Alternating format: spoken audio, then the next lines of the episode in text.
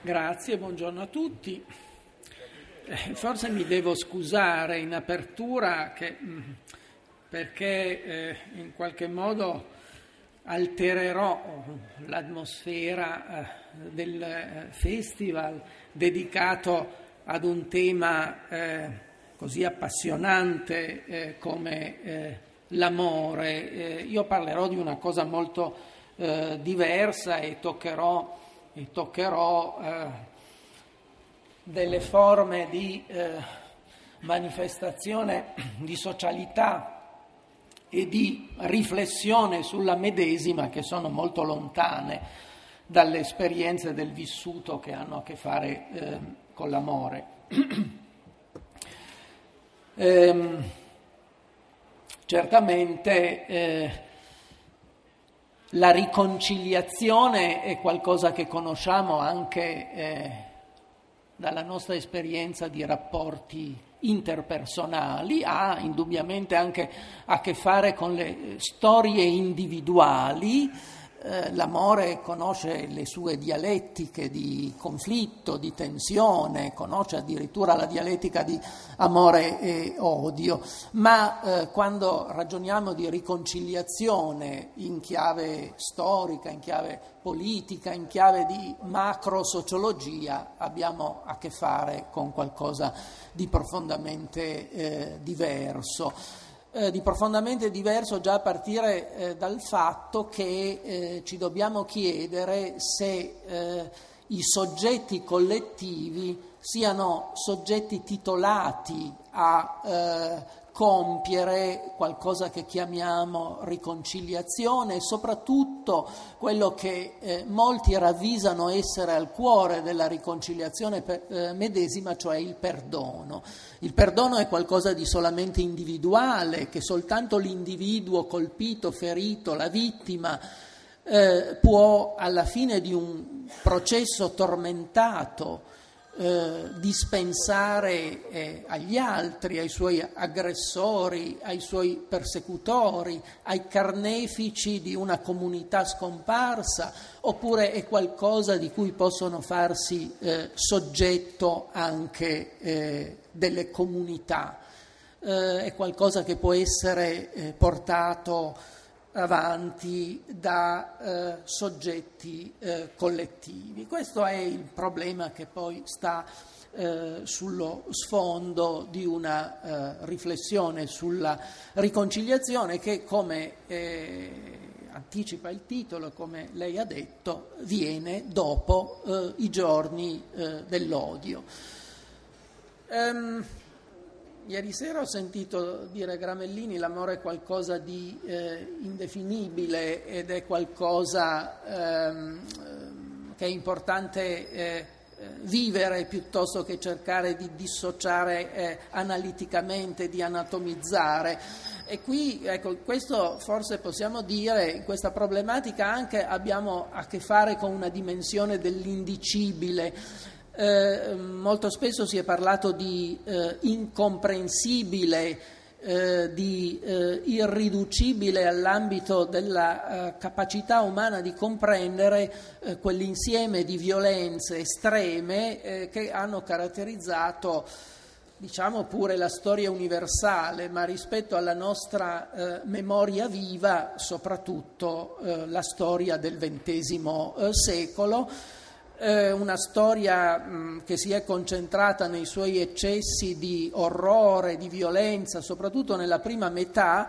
del, eh, del, secolo, tra le due guerre mondiali, poi si è pensato che in fondo da quel eh, tunnel eh, oscuro della violenza estrema eh, si potesse uscire, l'Europa si è concepita in qualche modo come un grande laboratorio eh, di esperienze eh, politiche, di composizione, di integrazione sociale, di elaborazione del passato diverse da quelle della storia precedente e in realtà con la fine del secolo e con gli inizi di questo nuovo secolo noi torniamo ad essere eh, confrontati con delle dimensioni di orrore, di violenza estrema, di violazioni sistematiche dei diritti dell'uomo che ci eh, ripropongono con violenza, dolorosamente, questo enigma, eh, questo enigma eh, della, eh, dello scatenamento delle passioni distruttive,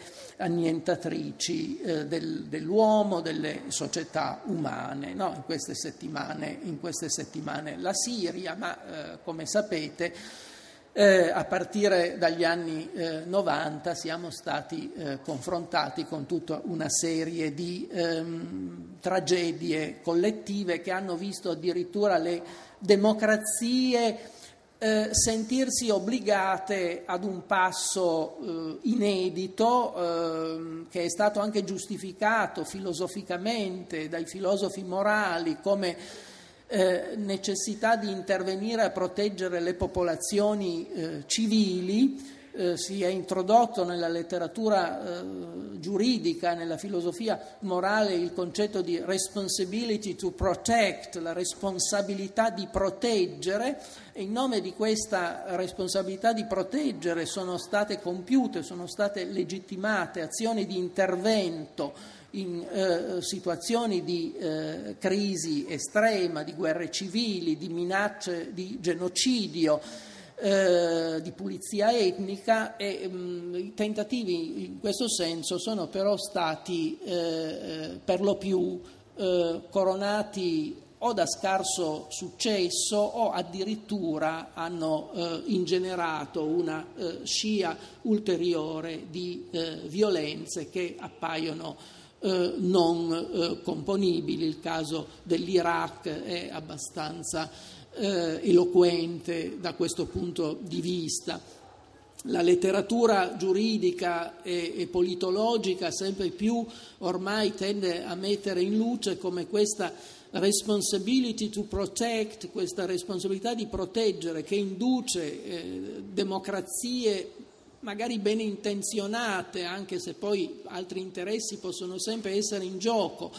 a intervenire per porre fine a eh, violenze estreme abbia senso soltanto se eh, sia accompagnata da quella che eh, loro chiamano la responsibility to rebuild, la responsabilità di ricostruire dove la ricostruzione vuol dire appunto eh, sulle macerie delle violenze di una guerra civile, di un genocidio, eh, eh,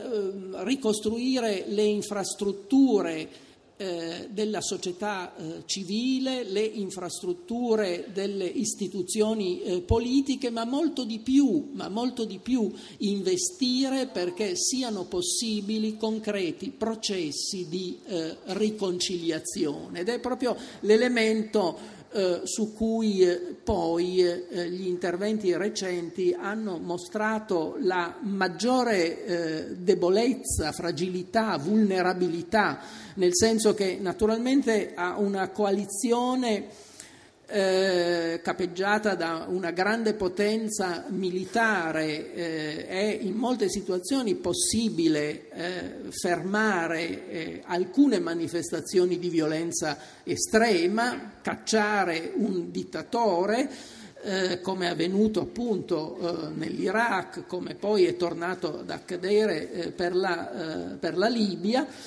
eh, ma eh, è poi estremamente difficile conseguire eh, risultati di stabilizzazione di una situazione eh, di convivenza eh, pacifica, garantire che questi si riproducano nel tempo e si traducano in comportamenti eh, e opzioni politiche eh, tali da sostenere quello che si chiama il processo di democratizzazione, la transizione da regimi autoritari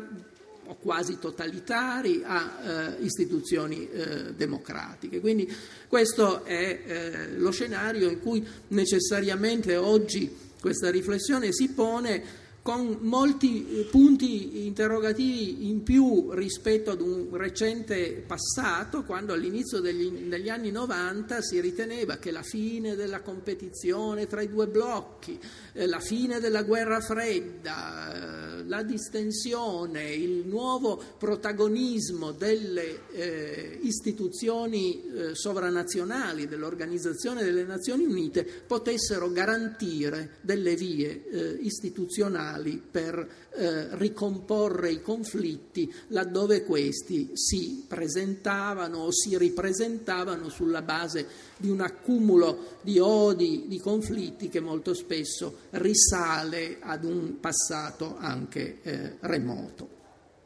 E allora eh, cerchiamo di fare innanzitutto un po' il punto eh, sulla, eh, sulla, questione eh, delineando rapidamente, eh, rapidamente, il contesto storico che peraltro eh, è stato già eh, accennato. No? Eh, storicamente, in effetti, eh, le società, sono, le società eh, che avevano acquisito una certa consapevolezza di sé come soggetti collettivi, che si davano un nome, che avevano un'identità. Io mi chiamo Atene, io sono Sparta, eh, le mie istituzioni sono queste, i modi di vivere, gli eto, i costumi hanno una loro specifica connotazione. Ecco, a partire da società che acquisiscono questa consapevolezza di sé, di essere un'identità collettiva con un nome, magari con una missione, azione civilizzatrice nel mondo circostante, ebbene, da quando è accaduto questo, le società si sono sempre interrogate sul loro passato. L'hanno elaborato variamente, l'hanno elaborato nella forma del, del mito, nella forma dell'epos, dei racconti, delle grandi narrazioni poetiche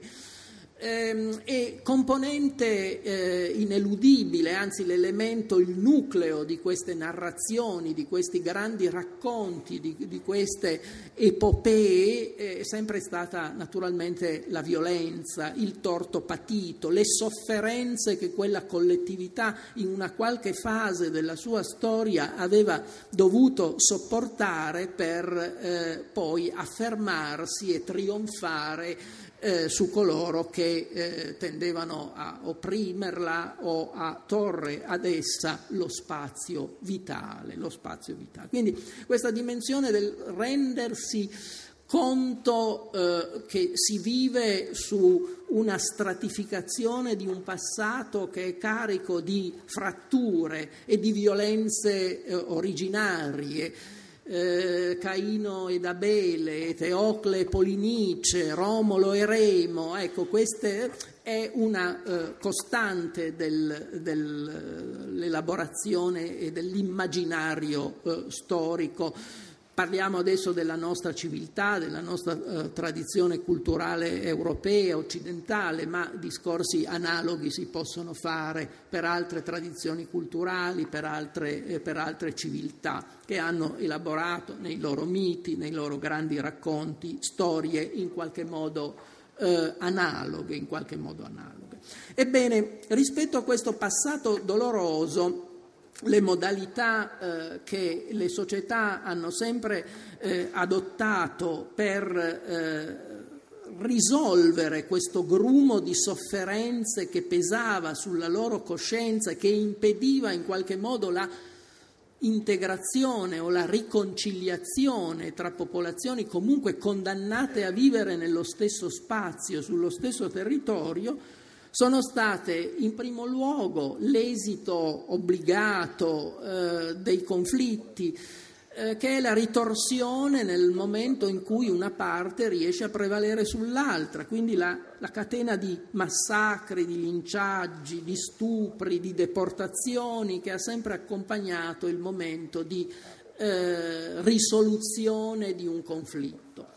e dall'altra parte, siccome questo minacciava sempre di riprodurre quella eh, situazione di conflitto estremo da cui si voleva uscire, in un secondo tempo eh, si è sempre optato per la soluzione eh, opposta, cioè quella di eh, non più eh, tener conto di quanto era avvenuto nei periodi di conflittualità estrema e dimenticare, scegliere la via di un, oblio, di, un oblio, di una dimenticanza forzosa, cioè comandata, in cui qualche istituzione dice eh, adesso non giriamo pagina, non torniamo più sul passato. No? Il paradigma di questa opzione nella nostra eh, tradizione culturale noi lo identifichiamo nella prima grande amnistia che pone fine a un grande conflitto che fu un conflitto sistemico, un conflitto tra stati, ma anche un conflitto all'interno degli stati, un conflitto di guerre civili che fu la, eh, la guerra del Peloponneso, magistralmente eh, raccontata a noi da, eh, da Tucidide. Ebbene, alla fine di questo conflitto in Atene, che aveva patito tutto, la guerra e la guerra e la guerra civile, soprattutto negli ultimi anni del conflitto, un politico illuminato Trasibulo eh, ordina ai suoi concittadini appunto di dimenticare, amnesteia, la eh, dimenticanza eh, in base a, a, alla legge, in base ad una decisione eh, politica. I greci usavano una formula efficace che ci è tramandata anche da Aristotele, memnesi kakein, eh, la proibizione di ricordare il male, le cose cattive,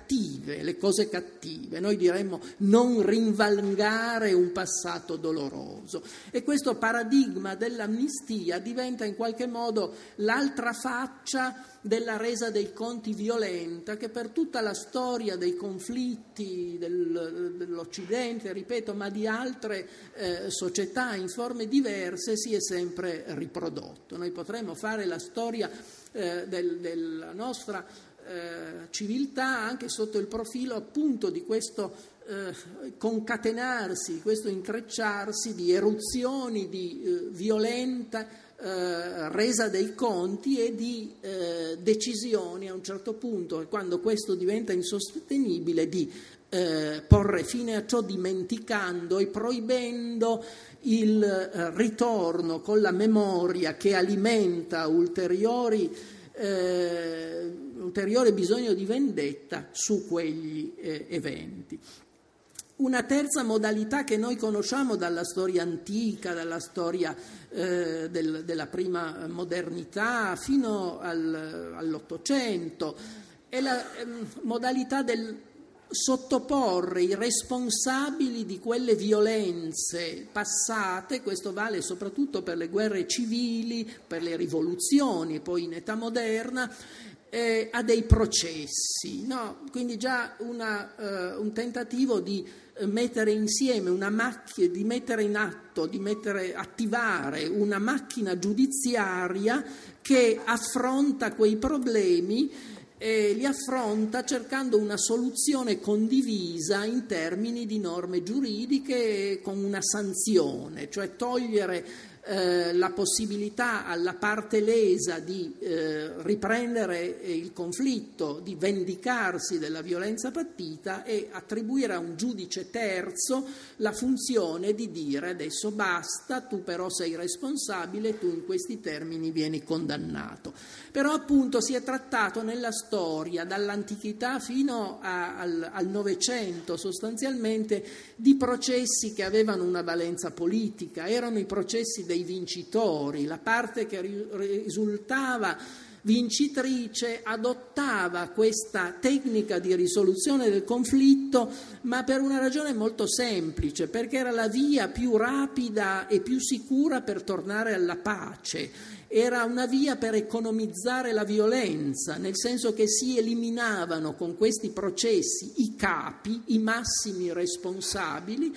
e invece si copriva con l'amnistia, con l'oblio, eh, coloro che pure in, all'ordine di quei capi avevano agito, avevano commesso violenze, eccetera. Questi li si lasciava da parte, la violenza si economizzava, puntava su quei pochi, alcuni venivano condannati a morte, altri magari mandati al bando, all'esilio, eccetera. No, anche qui c'è tutta una storia giuridica e politica dell'Occidente, quanto ha funzionato la messa al bando degli oppositori, l'esilio forzato per ristabilire l'ordine in società che erano state sconvolte dalla tensione, dal conflitto. Ecco, queste modalità sono rimaste. Dolorosamente noi dobbiamo constatare come anche oggi nei conflitti più recenti noi eh, ci troviamo di fronte a, alle violente rese dei conti, ci troviamo anche se la giurisprudenza internazionale è sempre più come dirò, eh, scettica sulla possibilità di adottare l'amnistia come mezzo di soluzione dei problemi perché confligge con, eh, con il diritto internazionale umanitario. Eh, ebbene, nonostante tutto ciò, queste continuano a essere le eh, soluzioni eh, che, che, si presentano e così anche molti processi che vengono fatti ai responsabili eh, di eh, crimini contro l'umanità, di crimini di guerra, continuano spesso ad essere presentati come processi politici, denunciati come processi politici però, ecco, eh, nonostante questo permanere di questi, queste modalità forti, diciamo, prevaricanti di elaborazione del passato, il Novecento ha cercato anche altre strade, ha cercato anche altre strade, le ha cercate a tentoni, con difficoltà, tra molte resistenze, dalla fine della Prima Guerra Mondiale in avanti, cercando eh, sì di imboccare innanzitutto la via del processo, ma di fare in modo che questi processi non fossero processi politici, i processi del vincitore sul vinto, in cui il vinto non ha nessun diritto di difesa, in cui la sentenza è già scritta in partenza, ma cercando di eh, elaborare delle norme di diritto penale internazionale per condannare crimini di guerra innanzitutto e crimini che poi vennero specificandosi eh, come crimini diversi. Allora, alla fine della prima guerra mondiale ci fu un tentativo che fallì, fu quello di sottoporre il Kaiser tedesco e militari tedeschi, che erano stati i, responsabili dell'aggressione, l'inizio della guerra, che avevano commesso tutta una serie di grandi crimini di guerra durante, ma non solo loro, ma non solo loro ben inteso,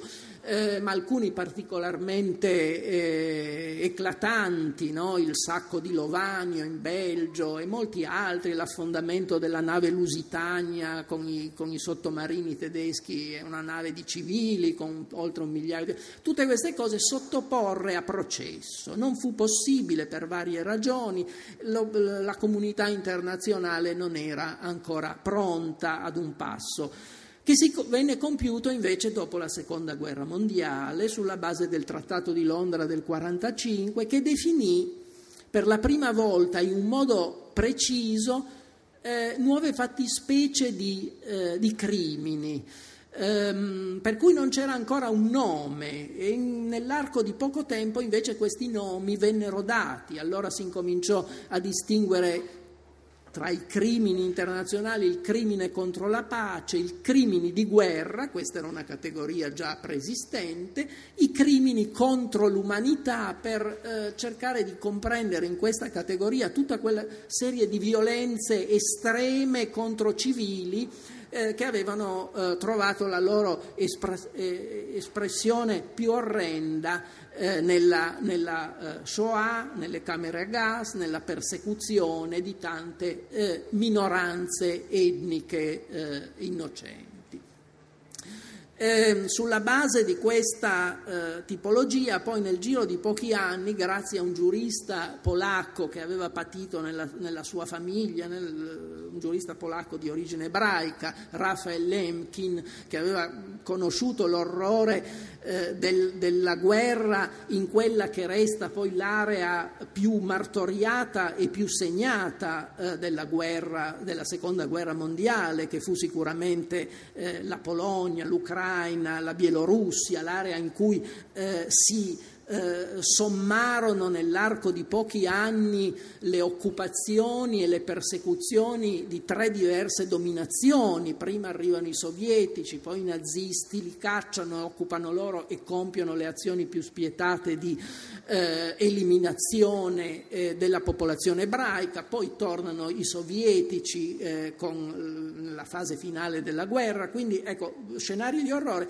Lemkin li aveva vissuti sulla sua pelle, li aveva vissuti tessuti, naturalmente eh, la sua eh, famiglia tutta è, viene sterminata, ebbene lui è quello che si impegna di più nell'immediato dopoguerra nel definire il concetto di genocidio, di persecuzione di popolazioni civili innocenti che in base alla loro eh, natura etnica o in base alla loro eh, religione eh, vengono perseguitati senza che in nessun modo potessero essere considerati oppositori politici e porta eh, la comunità internazionale ad approvare nel 1948 la Convenzione sul genocidio, che è uno dei testi a partire dai quali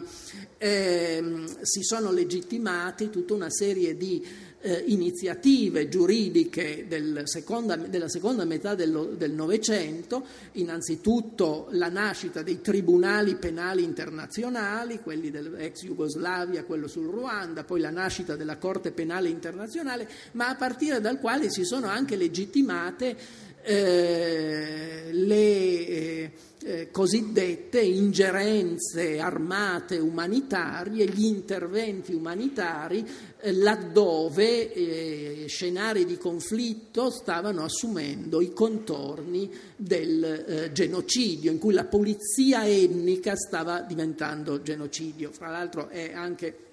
un po' difficile distinguere qui tra questi concetti, in fondo la pulizia etnica è un gradino che prepara il genocidio, eh, ma è in sé stessa già una politica genocidaria volta a eliminare una popolazione, una minoranza eh, su un determinato territorio in virtù della sua connotazione etnica o in virtù della sua eh, religione, della sua religione. Ecco, eh, a partire di qua, eh, a partire da questa definizione dei crimini internazionali, eccetera, eh, si è tentato, questo è il grande esperimento in corso, no? a partire dalla metà del, del secolo scorso, di eh, trasformare i processi politici in eh, processi che avessero invece i caratteri eh, della eh, garanzia dei, eh, degli imputati che fossero cioè rispettosi delle norme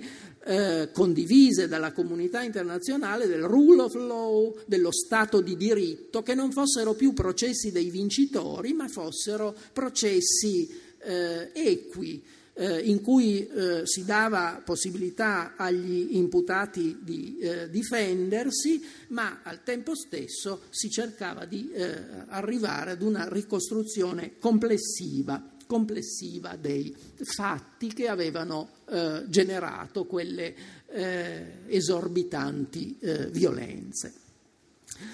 Um, Già a partire dagli anni 90, quando sono stati messi in atto questi eh, tentativi di elaborazione propriamente giudiziaria del passato, sono però anche affiorate le riserve, le critiche. Si è incominciati intanto a osservare che questa era una soluzione eh, molto occidentale, molto anche eh, eurocentrica, molto eh, legata alle esperienze che si erano fatte sull'elaborazione del passato relative al crimine del genocidio, della Shoah in Germania dopo il nazionalsocialismo. E si è, ehm, si è, visto subito come era difficile applicare questo paradigma giudiziario a contesti diversi. E poi eh, si è eh, sottolineato come in fondo il processo, anche quando non è un processo politico, anche quando cerca di eh, rispettare la dignità umana eh, degli imputati e garantire le ragioni della difesa, resta comunque una modalità di elaborazione del passato eh, molto limitata, perché da un lato pone il carnefice al centro della procedura e dimentica in qualche modo le vittime. Le vittime restano sullo sfondo, le loro ragioni non vengono sentite, tutt'al più le vittime vengono chiamate al processo in qualità di testimoni, quindi in una eh, situazione di ulteriore accresciuta sofferenza in cui si trovano a riprodurre di fronte ad una, uh, a un auditorium che appare in qualche modo freddo, se non ostile, se non ostile, ostilità certamente dalla difesa degli imputati, eh, una vicenda di sofferenze estreme. Quindi eh, il, eh, l'esecutore, il responsabile di quei crimini, il carnefice è al centro del processo, le ragioni delle vittime vengono dimenticate e questo a fronte di eh, situazioni in cui le vittime eh, erano oh, centinaia di migliaia o milioni eh, è apparso sempre più eh, qualcosa di, di intollerabile. La ragione in base alla quale si era scelta la via della, eh, dei procedimenti giudiziari era eh, quella classica in base al quale solo il procedimento giudiziario può fermare la mano della vendetta. C'è un libro di uno storico americano che è proprio intitolato La sua storia dei tribunali uh, Stay the hand of vengeance, fermate la mano della vendetta. Ebbene, alcuni altri autori, riflettendo su questi eh, tribunali e tribunali internazionali, anche nella fase del maggior sforzo di eh, rispetto delle norme giuridiche, penali, delle, de, della migliore tradizione occidentale, del diritto penale internazionale umanitario, hanno a un certo punto detto, beh, forse la formula che dovremmo adottare è stay the hand of justice, fermate la mano della giustizia, perché comunque questa mano della giustizia non risolve i problemi profondi che stanno dietro eh, a, a quegli eventi e che impediscono comunque la riconciliazione. Eh, molti hanno anche più pragmaticamente, realisticamente, un argomento di buonsenso sostenuto. Guardate che se tentate di processare responsabili di mh, conflitti in corso, no? l'abbiamo visto soprattutto nel caso della, del, dell'ex Jugoslavia, eh, questo può portare a rendere più difficile il processo di pacificazione, perché nella misura in cui quegli imputati che non sono ancora stati però eh, arrestati eh, sanno che, spetta, che, li attende eh, un esito eh, giudiziario di quel genere, comunque un processo, la perdita della libertà, eh, si opporranno naturalmente a trattative eh, di pace e quindi non collaboreranno e questo rischia di allungare i tempi della pacificazione, della ricomposizione, anziché, anziché affrettarli. Ecco, sulla base di queste considerazioni eh, si è sempre di più optato per una soluzione altra, anche appunto già eh, richiamata, eh, che è quella di abbandonare lo strumento ehm, che qualcuno ha definito massimalista delle procedure giudiziarie, eh, che vogliono appunto punire l'ingiustizia, ma la puniscono soltanto nella persona di quei pochi imputati che sono stati assicurati eh, alla giustizia, dimenticando tutti gli altri e non dando ragioni alle vittime, abbandonare questa via, ma abbandonare anche la via opposta dell'amnistia, del dimenticare, del lasciar correre e scegliere una strada più complicata, più complessa, ma corale, comunitaria, in cui si elabora insieme eh, esecutori e vittime questo passato, cercando appunto in concreto la via di una eh, ricomposizione, del, di una reintegrazione morale del, della società, di trovare di nuovo le ragioni della, eh, della convivenza. E questa è stata la strada inaugurata dalle cosiddette commissioni verità e riconciliazione, la prima delle quali è stata in Argentina negli anni Ottanta, dopo la, la guerra susia, la, la guerra sporca, dei, quella che eh, eh ha portato a, questa, a questo nuovo crimine non proprio del tutto nuovo, ma che è, diventato, che è diventato tipico della realtà latinoamericana delle dittature del, del eh, secondo Novecento, cioè quello delle sparizioni forzate, dei desaparecidos, in cui non si volevano lasciare tracce, lì non c'erano i campi di concentramento, non c'erano le camere a gas che in qualche modo hanno lasciato eh, impronte e, e anche fisiche, no, si pensava di eliminare dopo la tortura eh, eh, gli oppositori politici semplicemente facendoli eh, precipitare da degli aerei in mare, quindi mh, dandoli come dispersi. E, ecco, ehm, commissione Verità sul, sul, sul, sull'Argentina, poi è seguita all'inizio degli anni 90 quella del Cile, poi altre nell'America Latina meno importanti, poi soprattutto quella che ha definito il contesto complessivo di questa, su cui si è scritto di più, su cui eh, c'è una maggiore anche elaborazione perché era una situazione anche più complessa, che è quella, la Commissione Verità e Riconciliazione del, del Sudafrica della seconda metà degli anni 90 Mandela, il vescovo eh, Tutu, eh, e, eh, che ha portato indubbiamente a degli esiti anche di concreta, ehm, di concreta pacificazione. Qui dovete tenere presente però già eh, che siamo in presenza di, di scenari differenti. Eh, la complicazione del ragionare eh, su questa problematica dipende dal fatto che ehm, le realtà a cui ci riferiamo eh, sono, sono, strutturalmente differenti, eh, ovviamente ogni caso è diverso dagli altri, ma almeno tre scenari noi li dobbiamo distinguere per eh, orientarci un po' nel giudizio. Uno è il caso naturalmente della Shoah e del nazionalsocialismo, eh, perché lì avevamo effettivamente, eravamo in presenza eh, di una persecuzione indirizzata eh, nei confronti di un gruppo sociale che in nessun modo poteva essere eh, considerato un eh, nemico dell'ordine costituito, eh, non era assolutamente eh, stato eh, causa di conflitti, di conflittualità sociale, di attentati, nulla di tutto ciò, era una mera persecuzione di un gruppo innocente. Eh, il caso della, dell'America Latina e anche, e anche del Sudafrica configura già una situazione eh, diversa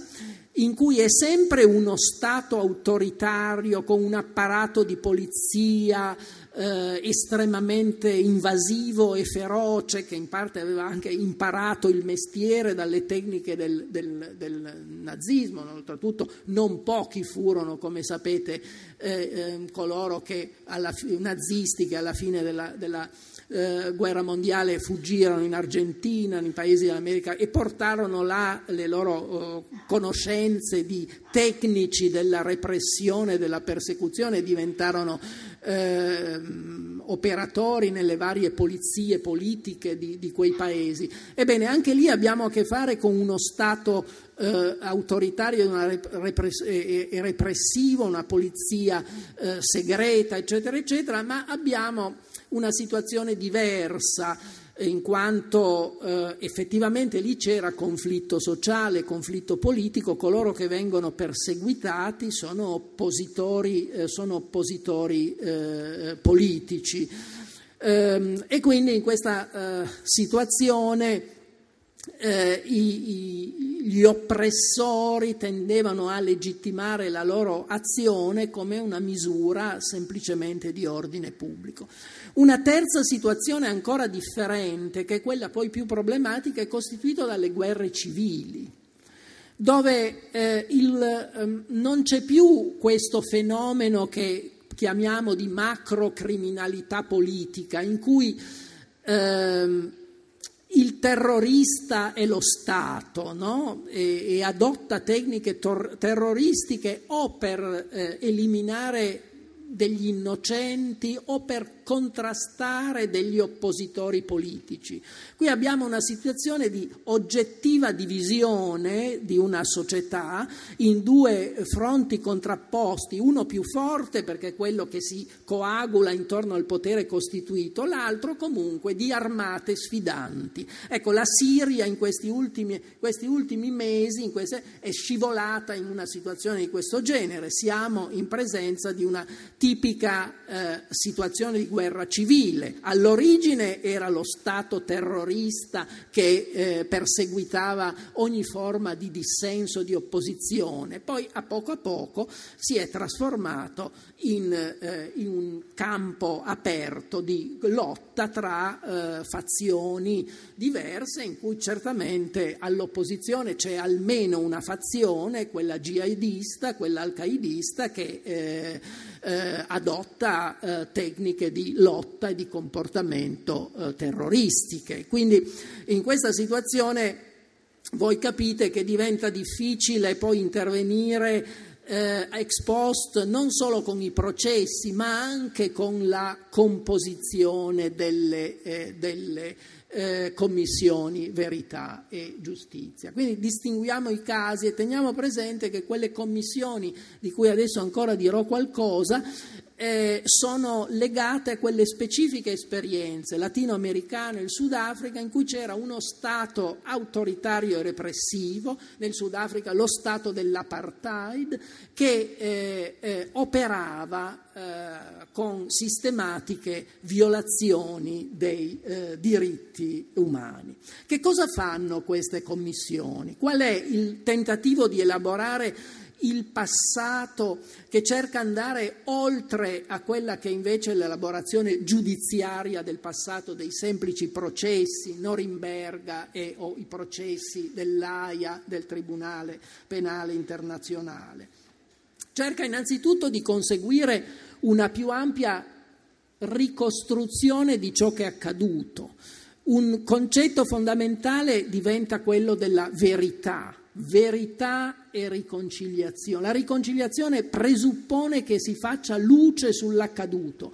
Certo, questo avviene anche nel processo, ma dovete sempre tenere presente che la verità processuale è diversa dalla verità storica. Quando io faccio un processo a un singolo individuo, cerco di determinare le sue responsabilità in determinati atti per un arco di tempo eh, molto limitato in relazione a degli eventi particolari. Tutto finisce lì, tutto quello che sta intorno viene ignorato eh, quello magari è processato perché ad Auschwitz aveva compiuto determinate eh, azioni eh, che sono state eh, testimoniate, su cui ci sono appunto degli elementi probatori. Tutti gli altri che hanno agito con lui in quella circostanza naturalmente non sono presenti al processo, non sono stati incriminati, quindi su quello eh, resta eh, resta il vuoto, resta il silenzio, resta l'ignoranza. Invece le commissioni verità e riconciliazione vogliono ricostruire il passato nella sua interezza. Questo l'ha fatto con maggiore eh, dilatazione temporale proprio la Commissione sudafricana. Eh,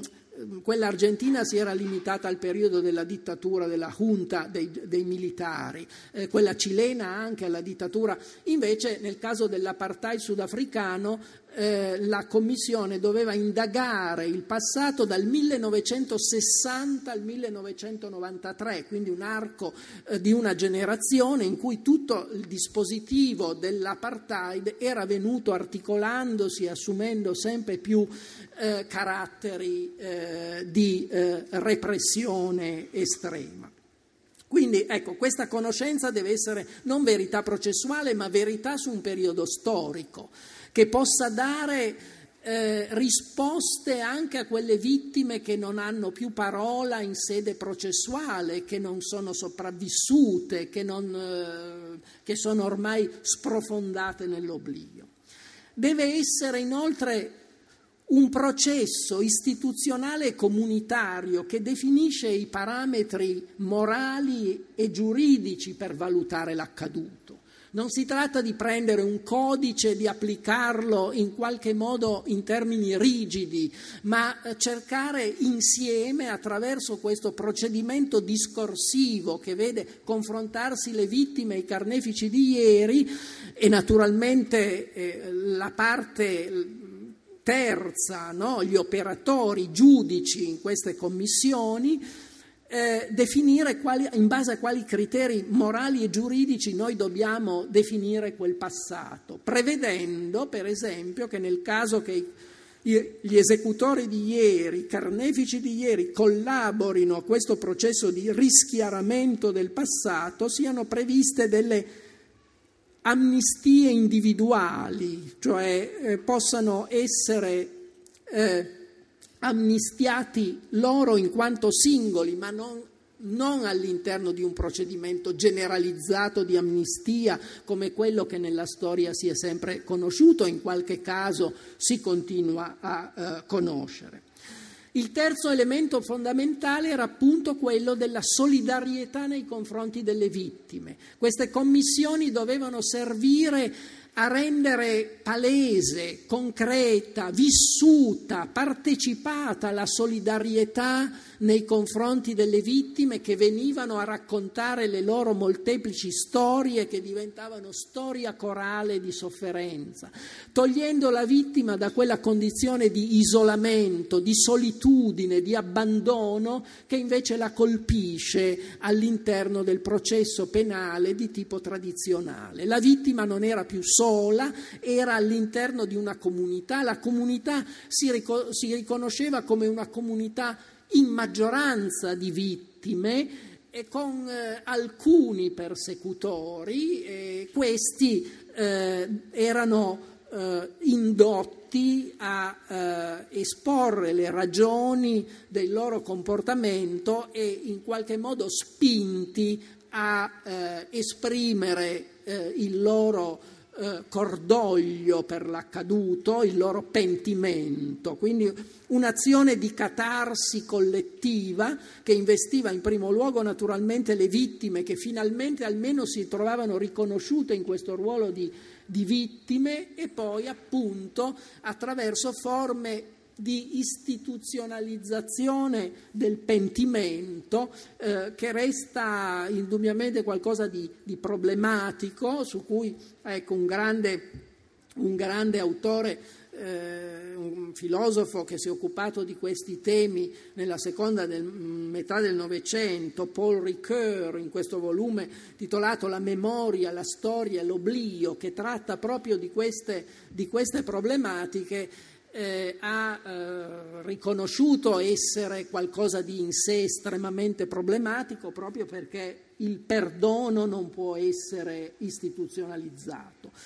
Accanto a questo interveniva ancora in queste commissioni la volontà politica dichiarata che quanto accaduto non dovesse ripetersi e quindi tutta una serie di misure, di decisioni di tipo politico volte a instaurare la democrazia. Per questo quando voi leggete eh, saggi, articoli su questa problematica trovate spesso usata l'espressione giustizia di transizione, nel senso che la giustizia che si vuole eh, realizzare è all'interno di un processo di transizione da un regime autoritario, da un regime oppressivo a un regime, a un regime eh, democratico. Ehm, ecco,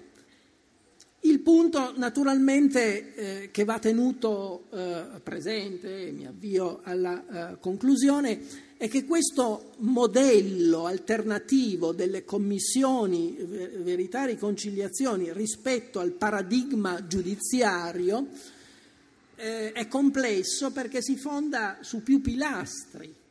C'è senz'altro il pilastro giuridico, il diritto. Anche qui il diritto, il diritto, conta, perché in ultima istanza queste commissioni poi assomigliano a dei tribunali. In ultima istanza c'è una sezione che deve decidere se la collaborazione di alcuni che si sono eh, dichiarati responsabili eh, di crimini compiuti dal regime è, è, è autentica, è significativa o se questi si sono semplicemente limitati a dire qualcosa per salvare la propria pelle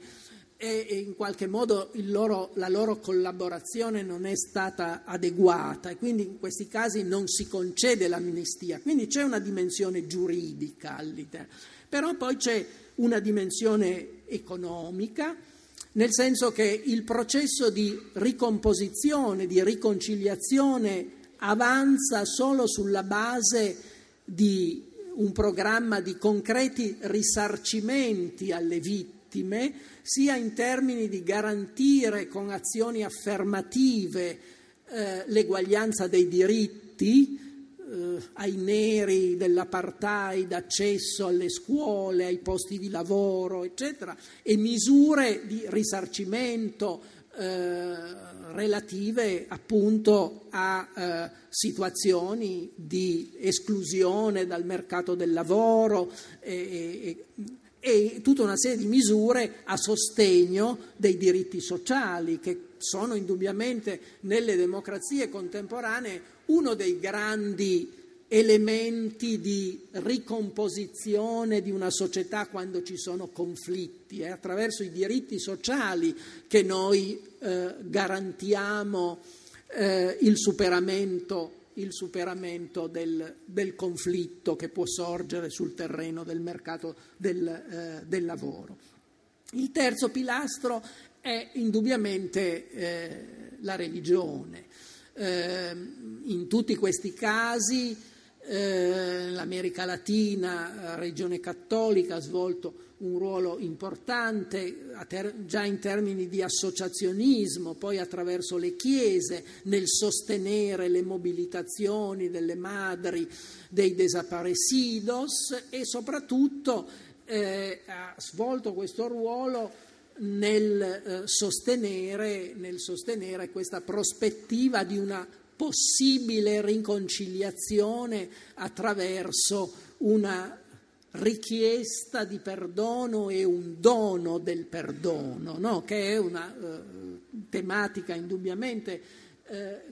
chiaramente di matrice eh, religiosa. Ehm, però appunto soluzioni religiose di un perdono istituzionalmente eh, e comunitariamente mediato, comunitaria, comunitariamente attraverso le associazioni, attraverso le chiese, e che quindi resta qualcosa di spurio in sé, qualcosa di problematico che gli stessi eh, autori, eh, gli stessi attori, protagonisti di questo processo che hanno sostenuto questa via non hanno mancato poi di riconoscere nella loro problematicità, come fa per esempio appunto anche eh, Ricoeur che insiste molto sulla quella che lui chiama la disparità verticale tra la profondità della colpa e l'altezza del, par- del, perdono. Qui resta in qualche modo uno iato tra la profondità della colpa e l'altezza del perdono che nessuna istituzione, nessuna, nessuna procedura, anche condivisa, nessun lavoro comunitario è in grado di so- eh, eh, superare del tutto, è in grado di... Eh, un altro filosofo contemporaneo, Jacques Derrida, ha sostenuto, per esempio, che il perdono, per essere veramente tale, deve eh, essere qualcosa di non contrattabile, non negoziabile. Deve, il perdono, per essere veramente tale, dice Derrida, deve rivolgersi all'imperdonabile noi abbiamo la misura di un autentico perdono soltanto quando questo si rivolge a ciò che per definizione è imperdonabile. Voi capite che siamo eh, su una soglia del paradosso, e, ecco, dell'indicibile, dell'incomprensibile. Siamo, eh, de, eh, Ricoeur insiste eh, su questo e ricorre molto spesso in questo contesto al, te- al, concetto di enigma e incontriamo qui il grande nodo del, dell'enigma, dell'enigma, del male. Ecco. Questa è eh, in qualche modo eh, la eh, dimensione problematica in cui eh, ehm, si è venuto eh, collocando il dibattito più recente su queste eh, problematiche che ha acquisito la consapevolezza dunque che tutte le situazioni sono diverse, che ci sono scenari fondamentali eh, che presentano delle omogeneità, ho detto, quello della guerra civile, quello della repressione di un'opposizione politica che in qualche modo contrastava, combatteva, e quello, della, eh, e quello invece della persecuzione pura e semplice eh, di innocenti. Noi dobbiamo tenere un po' presente che questa tematica della memoria, che è diventata eh, centrale nelle nostre culture democratiche degli ultimi anni, eh, ormai decenni, eh, che è diventata in qualche modo qualcosa di ancorato anche nel diritto costituzionale, è stata molto plasmata da questa esperienza europea della Shoah che però è un caso eccezionale, è un caso unico eh, nella storia. In realtà le violenze estreme si sono sempre manifestate in forme più spurie, non da una parte i carnefici e dall'altra eh, una popolazione innocente che docile accetta di essere caricata sui treni e va all'olocausto. In questo, term- questo senso l'espressione olocausto che molti continuano a usare